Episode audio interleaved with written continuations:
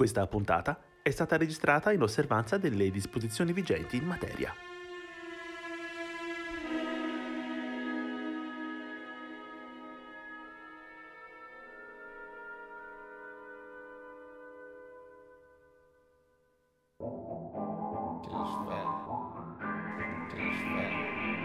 Da ognuno il suo studio va ora in onda.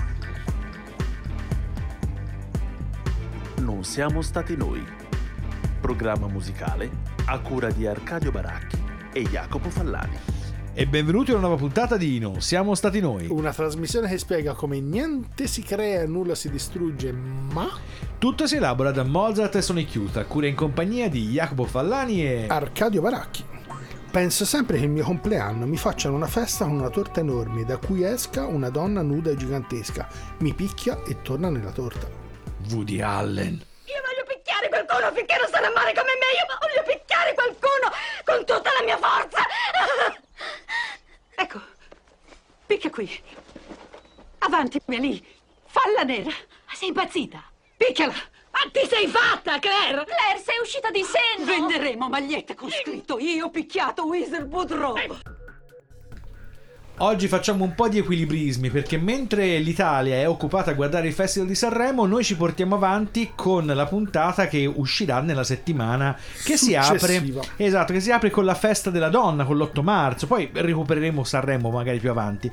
Questo iniziando subito con uno slalom importante perché la citazione iniziale di Woody Allen potrebbe avervi fatto dispetto, tra virgolette, però Fiori d'acciaio, che era il film dal quale è tratto il- lo spezzone che abbiamo appunto ascoltato, film con un cast stellare tutto al femminile e che noi ipotizziamo essere un po' la risposta americana a speriamo che sia femmina, ma è una nostra malignità.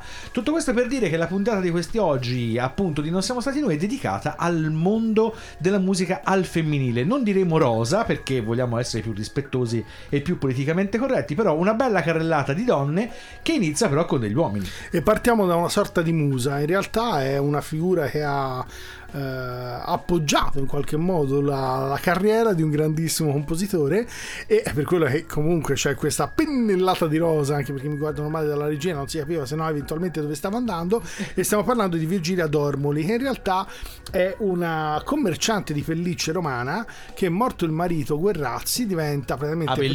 A Bellicciare, esatto, l'amante di niente po' di meno che Pierluigi da Palestrina, il grandissimo compositore, uno dei più grandi compositori europei del Cinquecento, soprattutto di composizioni vocali. E come si dice, dietro ogni grande uomo c'è sempre una grande donna, il riferimento è proprio a questo.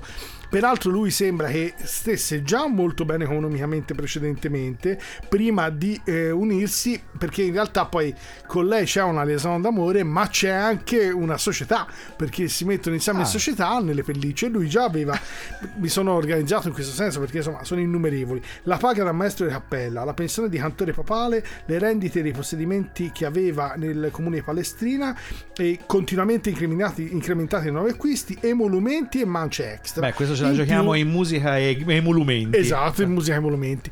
E con questo enorme patrimonio, insomma, eh, Pierluigi si dedicò ampiamente poi, eh, insomma, diciamo a tutta una serie di interessi anche di natura ovviamente culturale. Vi facciamo dunque sentire un piccolo estratto dal celebre Liber eh, Quartus et Canticis Canticorum.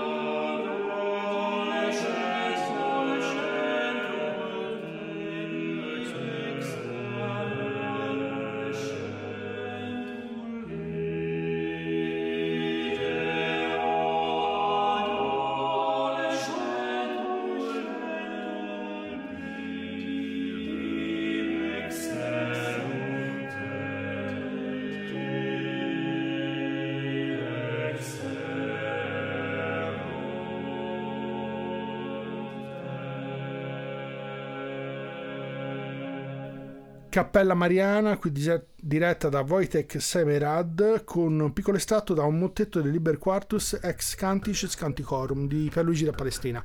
Come dicevamo precedentemente, Palestrina eh, praticamente si era potuto dedicare a tutta una serie di pubblicazioni regolari, addirittura una all'anno, eh, nel periodo proprio successivo a quella che era insomma, l'inizio della sua relazione e società con questa sua musa Virginia Dormoli, che in realtà insomma era moglie di un, eh, come direbbe Fallani, pellicciaro romano, e che poi insomma, eh, morto il marito, insomma, erano convoleate a una sorta di, insomma, di, di, di, di passione amorosa e di società di pellicce e in realtà lui peraltro aveva lasciato la possibilità di entrare stabilmente nella chiesa proprio l'aveva abbandonata come idea proprio per unirsi in rapporto a questa donna.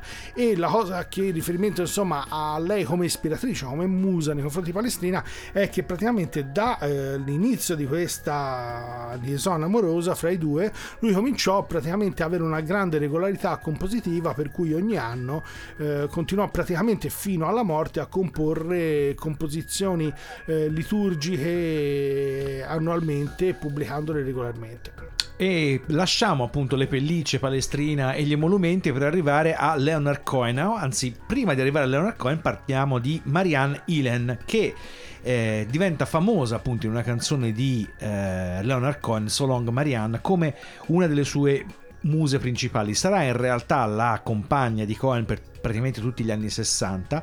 I due si conoscono sull'isola greca di Hydra nel 1960 e iniziano una liaison che segnerà profondamente la produzione artistica di Cohen.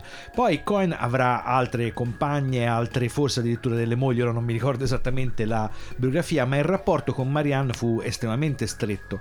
Tanto è vero che eh, lui le scrisse una lettera sapendo che insomma i giorni della donna erano arrivati a, al termine. Eh, siamo nel, nella, nell'estate del 2016 è una lettera molto commovente che non sto qui a recitare perché non è, non è, nelle nostre capacità renderla correttamente, però appunto questo rapporto con Marianne Hillen in certo senso ehm, modifica anche, struttura la poetica di Leonard Cohen, specialmente del Leonard Cohen degli inizi, ancora non quello famoso e eh, diciamo decretato dal successo degli anni 70. Ce l'andiamo ad ascoltare appunto So Long Marianne, Leonard Cohen. The window, my little dog. I'd like to try to read your palm. I used to think I was some kind of gypsy boy. Before I let you take me home. Now so long.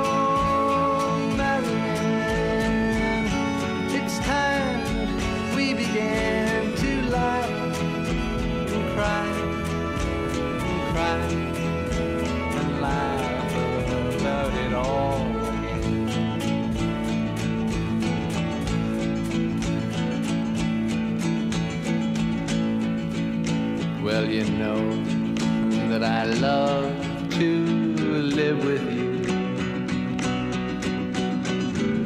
But you make me forget so very much. I forget to pray for the angels, and then the angels forget to pray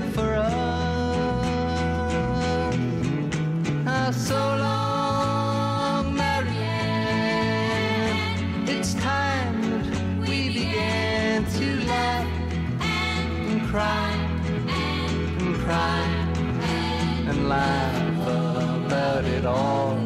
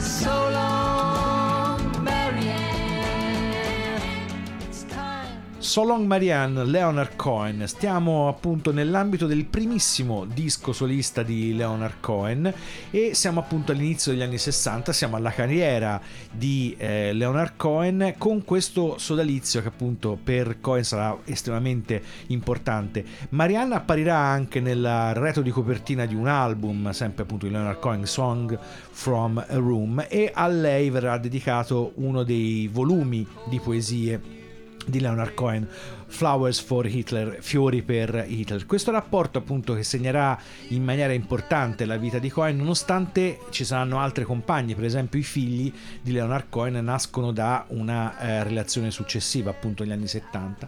Però il eh, So Long Marianne era in qualche senso eh, divenuto una specie di ehm, pietra di paragone per le canzoni d'amore di stampo ovviamente cantautorali degli anni 60 e 70 perché è una canzone molto delicata e riesce in qualche modo a rendere anche una specie di eros in, sottostante a delle parole appunto molto tutto sommato molto lievi.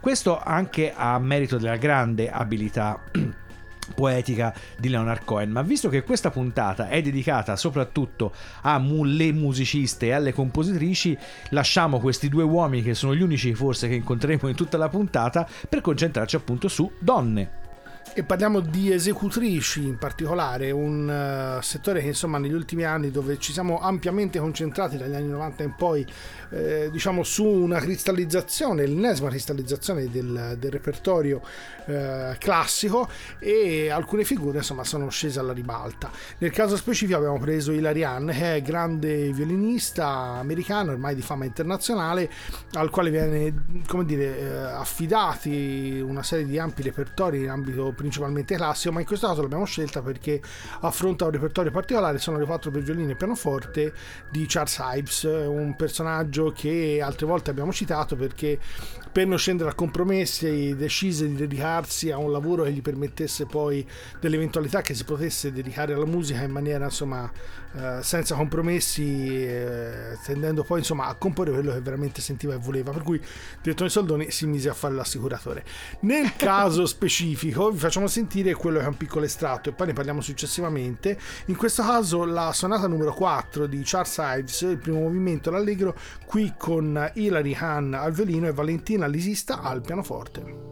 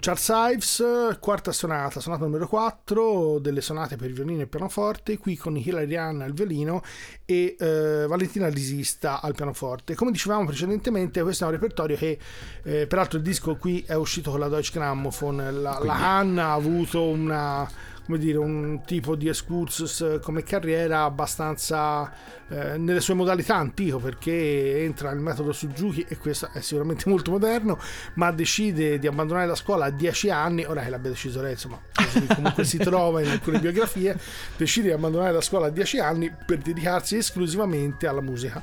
Poi eh, fa una serie naturalmente di, di studi, eh, però insomma comincia la carriera da solista con moltissime orchestre da giovanissima, avendo tutta una serie di, di mentori eh, che l'hanno appoggiata in tutte quelle che sono poi insomma le sue scelte, i suoi sviluppi successivi. La scelta è interessante perché queste sonate che non sono di stampo classico, anche se eh, classico in concetto europeo perché Ives alla fine è un, reperto- è un compositore nel senso più classico del termine e più famoso in ambito americano ma che eh, sicuramente a un ascolto non attento sono particolarmente ostiche e dure e il fatto che vengono affidate a una donna diciamo è una, una scelta un po' più recente come tipo di, di scelta repertoriale e di, di, produzione lei aveva un contratto con la Sony sembra che dopo aver eh, ultimato le registrazioni che la riguardavano scelse insomma di non eh, rifirmare lo stesso contratto ma dedicarsi a un contratto con la Deutsche probabilmente in questo c'è stata anche una sottica eh, verso un'apertura diversa e anche un'idea anche probabilmente più ampia da un punto di vista repertorio e sicuramente nei confronti di una casa discografica che è eh, europea nel senso anche più stretto del termine. E lasciamo un, un ambito come quello appunto del, della musica classica e del violinista, anzi in questo caso della violinista, per passare appunto a un'esecutrice, una virtuosa della chitarra. Strumento purtroppo un po' desueto per quanto riguarda le donne, lo so che sto dicendo un'enormità, però in realtà se ci pensiamo bene le grandi chitarriste sono poche nell'ambito della musica in tutti i sensi, probabilmente anche nell'ambito della classica, non so, ma Arcadio vedo che non dà segni di vita, quindi direi che non sto dicendo troppo una castroneria. Lo sappiamo, il grosso delle grandi esecutrici nell'ambito della musica, chiamiamola così, extracolta, sono cantanti, pianiste e qualche caso appunto violiniste. Nel caso di Kaki King entriamo nell'ambito appunto della chitarra e della chitarra forse quella più difficile perché lo stile tipico della King tende a eh, mettere insieme tanti stili chitarristici, quello percussivo, il finger picking, l'uso della chitarra elettrica, acustica e anche della lap steel, per mettere tutto insieme in un magma che un po' trascende lo strumento in sé per sé. Non è che diventerà mai famosa Kaki King nei libri di storia per essere una grande chitarrista, ma lo è a tutti gli effetti. Il problema è che lei usa la chitarra come uno strumento musicale nel vero senso della parola, lo usa per produrre musica che sia valida al di là del, del virtuosismo. Quello che ci andiamo ad ascoltare è un suo brano particolare, appunto non particolarmente virtuoso, ma particolare nell'ambito della sua produzione, Doing the Wrong Thing. Siamo nell'ambito dell'album Legs to Make Us Longer del 2004, Kaki King.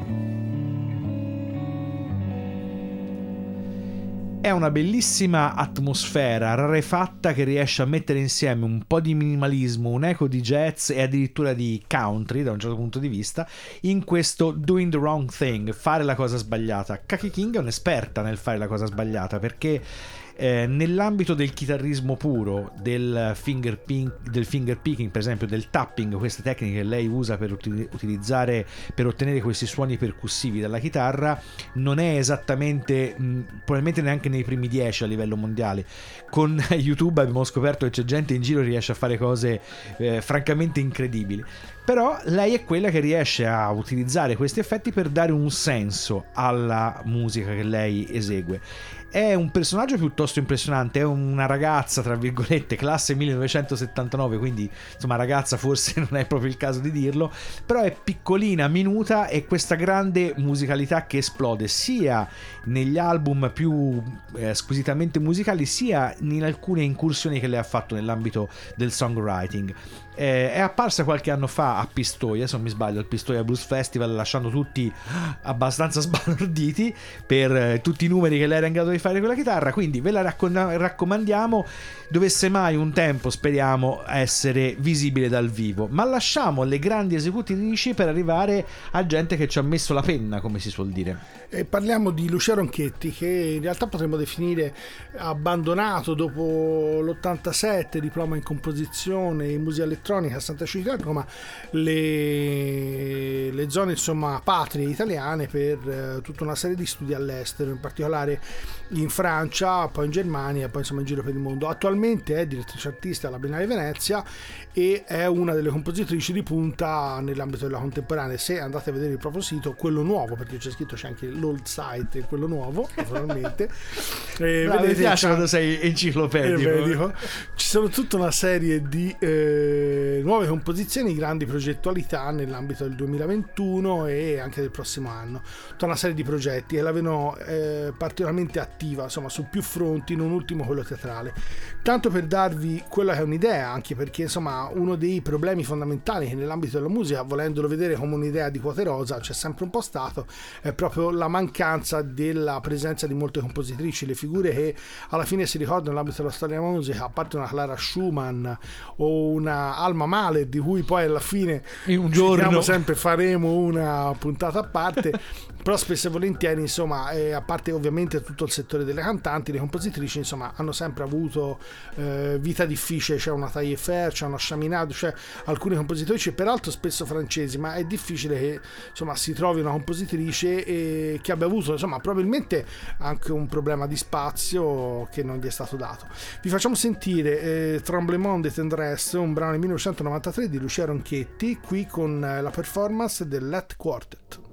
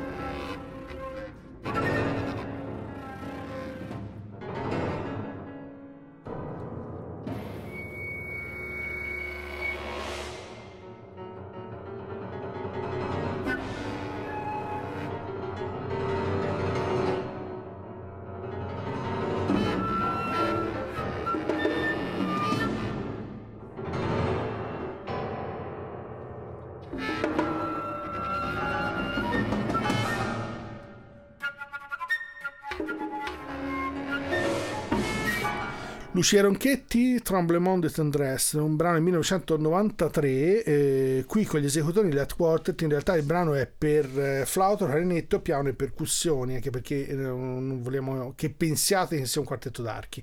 Come dicevamo è una compositrice importanti sono stati alcuni studi che lei ha potuto portare avanti con Gerard Ghiset e Tristan Murail, ma insomma le influenze sono state eh, molte anche perché insomma per moltissimi anni ha lavorato all'estero e è venuta in contatto con tutta una serie di realtà eh, sia universitarie sia eh, insomma di stampo universitario in moltissimi paesi.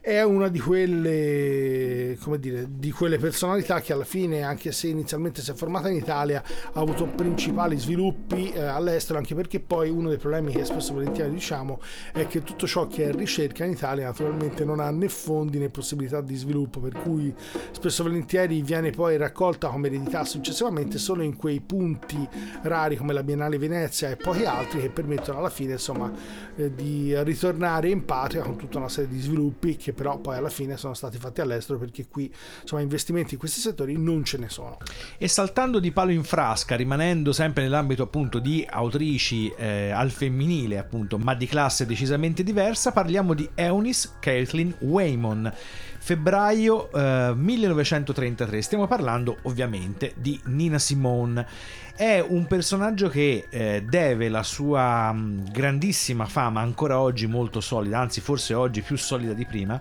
per il fatto di essere stata non una grande autrice al femminile, per così dire, ma di essere stata una grande autrice e basta. La sfilza di artisti, a prescindere dal loro eh, genere e orientamento sessuale, che citano eh, Nina Simone come una delle loro principali influenze, è infinita e soprattutto è estremamente varia. Si va da Nick Cave a Cristina Aguilera. Quando quelli che ti citano sono talmente diversi fra di loro, è segno che qualcosa di importante l'hai fatto. Nina Simone, grande pianista, soprattutto grande cantante, un timbro di voce riconoscibile fra un milione, a un certo punto diventa, prende coscienza del suo ruolo di artista, di donna e di eh, artista donna e afroamericana per mh, mm, portare la sua voce nell'ambito della musica per così dire impegnata. Per far questo cambia etichetta discografica nel 1964 approda all'europea Philips e lì guadagna in un certo senso anche lo spazio per poter ampliare la, il suo impegno attraverso la musica. Quello che ci andiamo ad ascoltare è un brano di Nina Simone del 1966 si intitola For Women e giustamente la Simone usa quattro esempi di donne sempre afroamericane per eh, simboleggiare simboleggiare sia quattro condizioni della donna, sia quattro condizioni della donna nell'ambito delle donne afroamericane nell'ambito della società statunitense del tempo. Nina Simone for Women. My skin is black. My arms are long.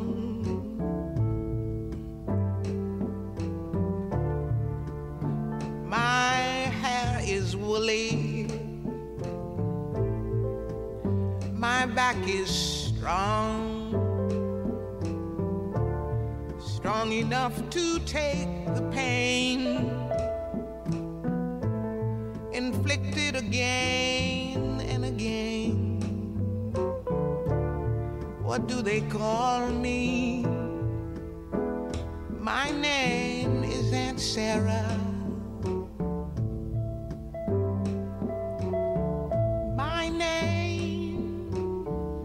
Aunt Sarah, Aunt Sarah.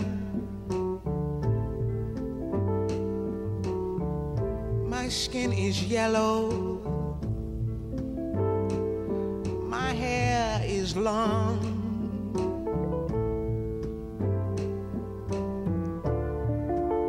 Between two worlds, I do belong. My father was rich and white. He forced my mother late one night. What do they call me?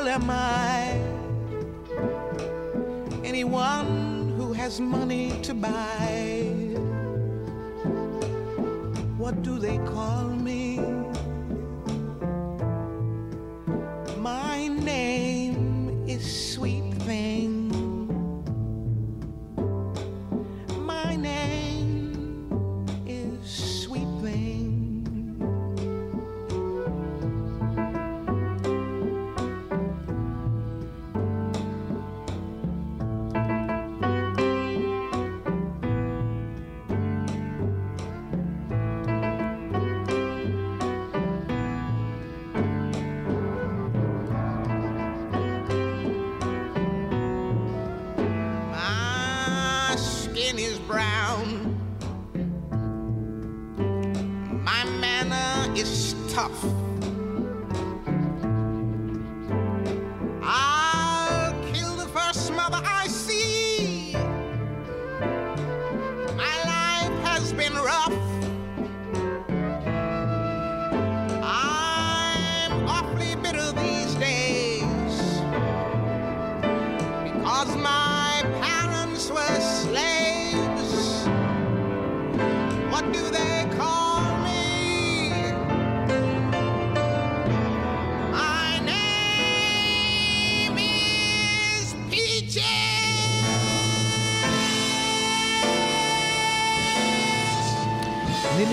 Biografie si fa presente che eh, For Women, l'album che lo contiene, che contiene anche Mississippi Goddam, è eh, l'esordio della Simone di un certo tipo di musica black nell'ambito della canzone di protesta, per così dire. La Simone era già, divent- era già un personaggio noto alle cronache, quindi il fatto che eh, un- una musicista perdesse fra virgolette tempo e possibilmente anche pubblico per mostrare impegno sulle cause dei diritti civili sembrava quasi eh, un'eresia a quei tempi. Invece Nina Simone dall'alto della sua fama eh, decide di intraprendere questa strada che non lascerà praticamente mai più perché tutto il repertorio della Simone anche durante gli anni 70 fa un po', diciamo, si alt- altalena fra i classici temi del blues, del rhythm and blues, quindi l'amore, la relazione di famiglia, il rapporto con, con i figli, che più ne ha a appunto le problematiche civili. Ed è questo, insieme al suo stile musicale assolutamente unico, a farne uno dei capostipiti del genere. Ripeto, non solo per altre autrici e altre interpreti, ma anche per tutti i musicisti, a prescindere dal loro orientamento. Ma con Nina Simone in un certo senso stiamo intraprendendo la strada delle donne che sono state apripista, in, un, in questo senso dello stesso, quasi dello stesso filone fra me e Arcadio per una volta poco conosciuta, parliamo di Teresa Rampazzi. In realtà, nell'ambito della, dell'elettronica italiana, eh, insomma, c'è lo SMET di Torino, c'è il centro da cui in parte, insomma, anch'io e il Fallani abbiamo eh, studiato con alcuni dei, dei, degli allievi sono derivati dall'S2FM di Pietro Grossi e poi c'erano, come dire, questo il gruppo NPS, che non è INPS ma NPS. con Teresa Rampazzi. In realtà Teresa Rampazzi, compositrice, è nata addirittura nel 1914, per cui se pensate alla data di nascita, all'influenza che poi ha subito e poi ha divulgato nell'ambito dell'elettronica e musica contemporanea abbastanza impressionante. Come grossi sono quelle personalità, perdonatemi il termine, ma in realtà è solo positivo un po' come mostruosa alla latina, fulminate sulla via di Damasco che sono state sconvolte dal contatto con la realtà della musica elettronica, sono rimaste talmente affascinate che insomma hanno addirittura abbandonato quasi tutto, è famosa a un certo punto lei eh, dopo aver conosciuto John Cage l'ennesimo contatto alla scuola di Amsterdam e tutta una serie di realtà stiamo parlando poi degli anni 50 fondamentalmente decide addirittura di vendere il pianoforte seduta stante strumento poi ricomprato dal marito perché lei era proprio eh, eh, presa insomma da questi Dall'entusiasmo. dall'entusiasmo insomma verso la musica elettronica vi facciamo sentire uno dei pezzi che probabilmente è forse l'ultimo brano che eh, anche perché considerate una donna del 14 il brano è dell'87 e sono, eh, si chiama quasi un haiku l'haiku è una composizione giapponese tipo poetico molto corta stringente insomma di stampo un po' ermetico. E definito abstract. Qui ce l'abbiamo peraltro per un rigiro un po' particolare vi dico anche la storia perché c'è Girolamo De Simone che è anche compositore che praticamente ebbe una cassetta nel 2000 da Pietro Grossi e eh, Una questa, cassetta una nel cassetta 2000. non male e si presenta questa, questa registrazione di Quasi Nao di Teresa Rampazzi che eh, in estratto per motivi di studio e ricerca insomma gli era stata data e la lettera che viene riprodotta nel video che abbiamo e peraltro è presente su YouTube sono proprietà di De Simone che però lo mette su YouTube per farlo conoscere e fa presente insomma i, i ringraziamenti e la, e la lettera insomma di, di- di, di- di- rapporto che insomma accompagna questa composizione. Ve la facciamo sentire anche per avere noi e altri 441 ascolti che ci sono state precedentemente. Teresa Rampazzi, quasi in auco del 1987.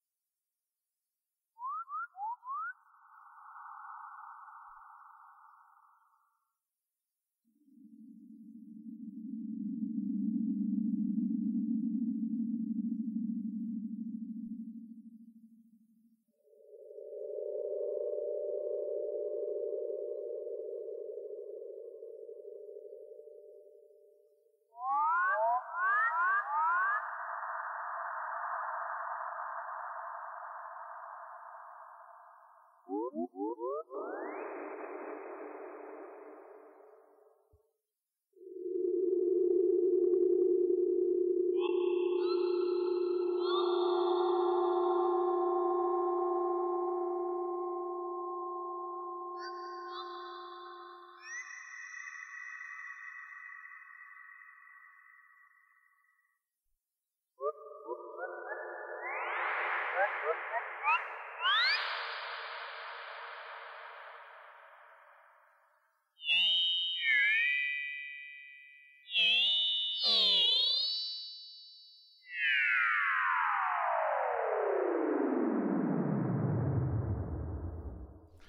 Teresa Rampazzi, quasi un haiku, eh, scusate, quasi un haiku, un brano del 1987, forse come dicevamo uno degli ultimi, anche perché la compositrice era del 1914, anche se ha lavorato praticamente fino alla fine, per cui quasi tutti gli anni 90 è insomma scomparsa nel 2001.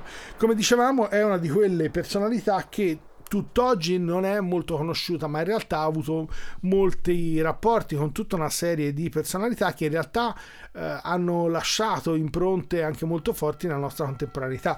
Come dicevamo, eh, aveva una serie di, di- di, mh, come dire, una sorta di salotto buono che a suo tempo aveva raccolto personalità come Franco Donatoni, come René Leibovitz, Severino Gazzelloni, Bruno Maderna, Metzger e altri e i rapporti anche con lo Smet di Torino, con Pietro Grossi a Firenze, insomma erano rapporti ampi e forti.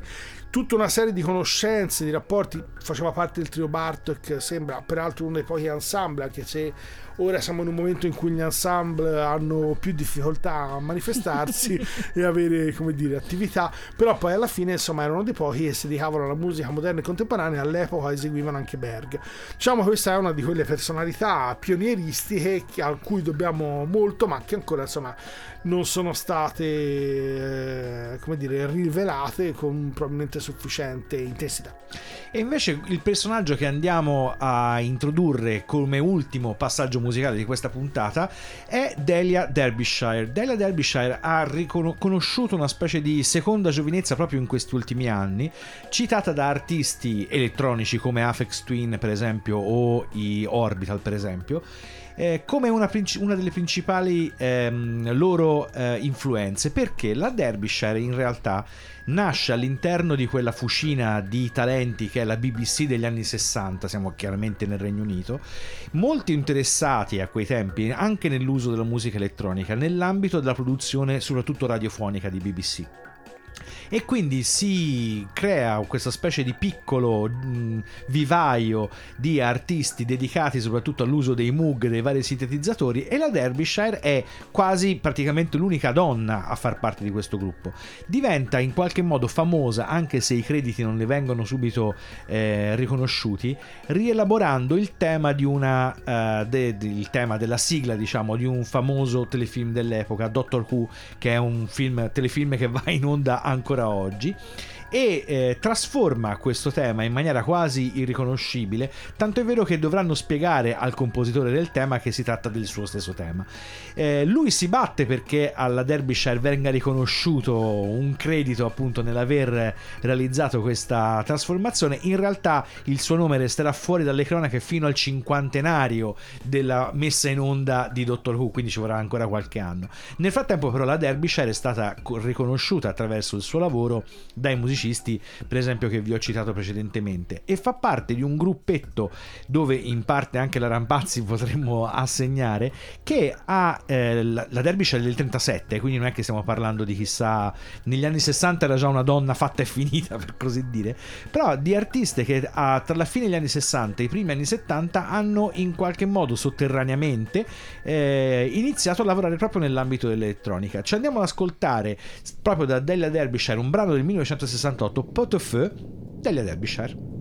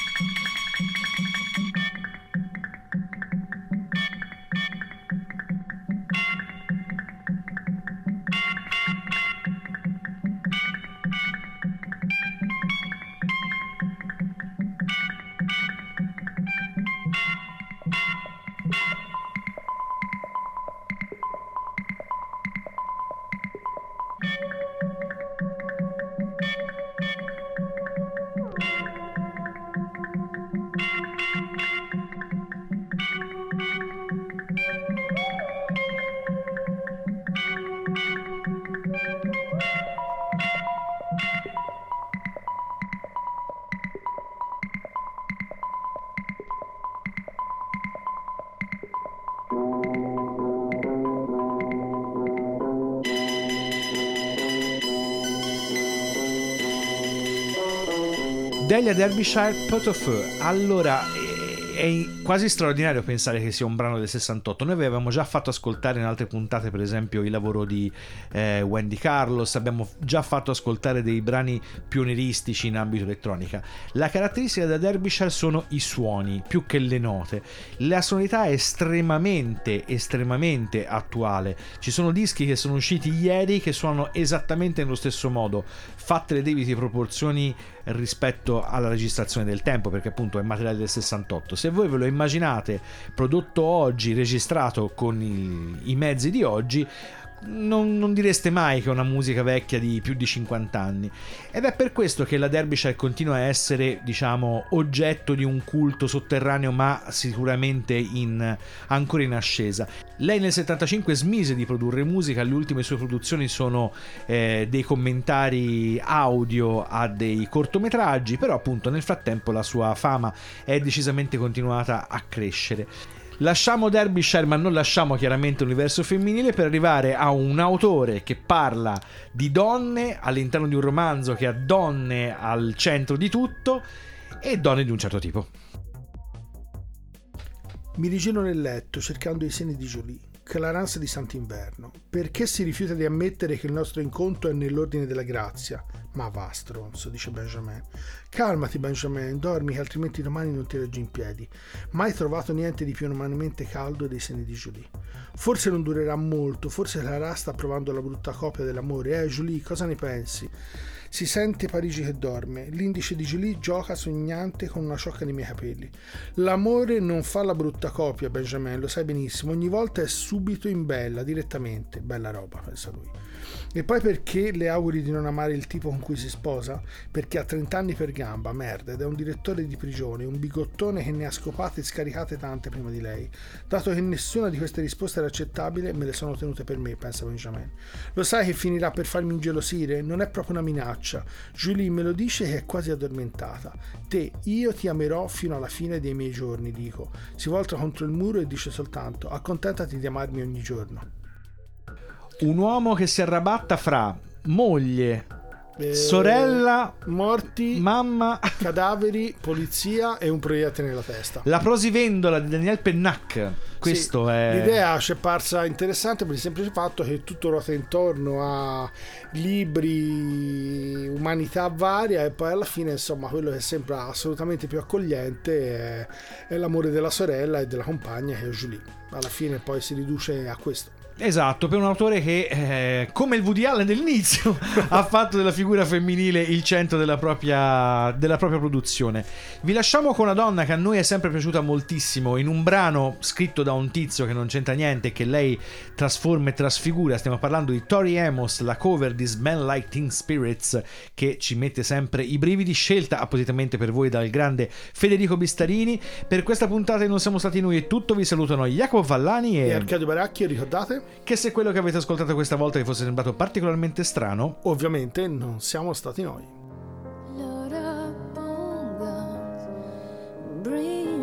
Friends. It's fun to lose and to pretend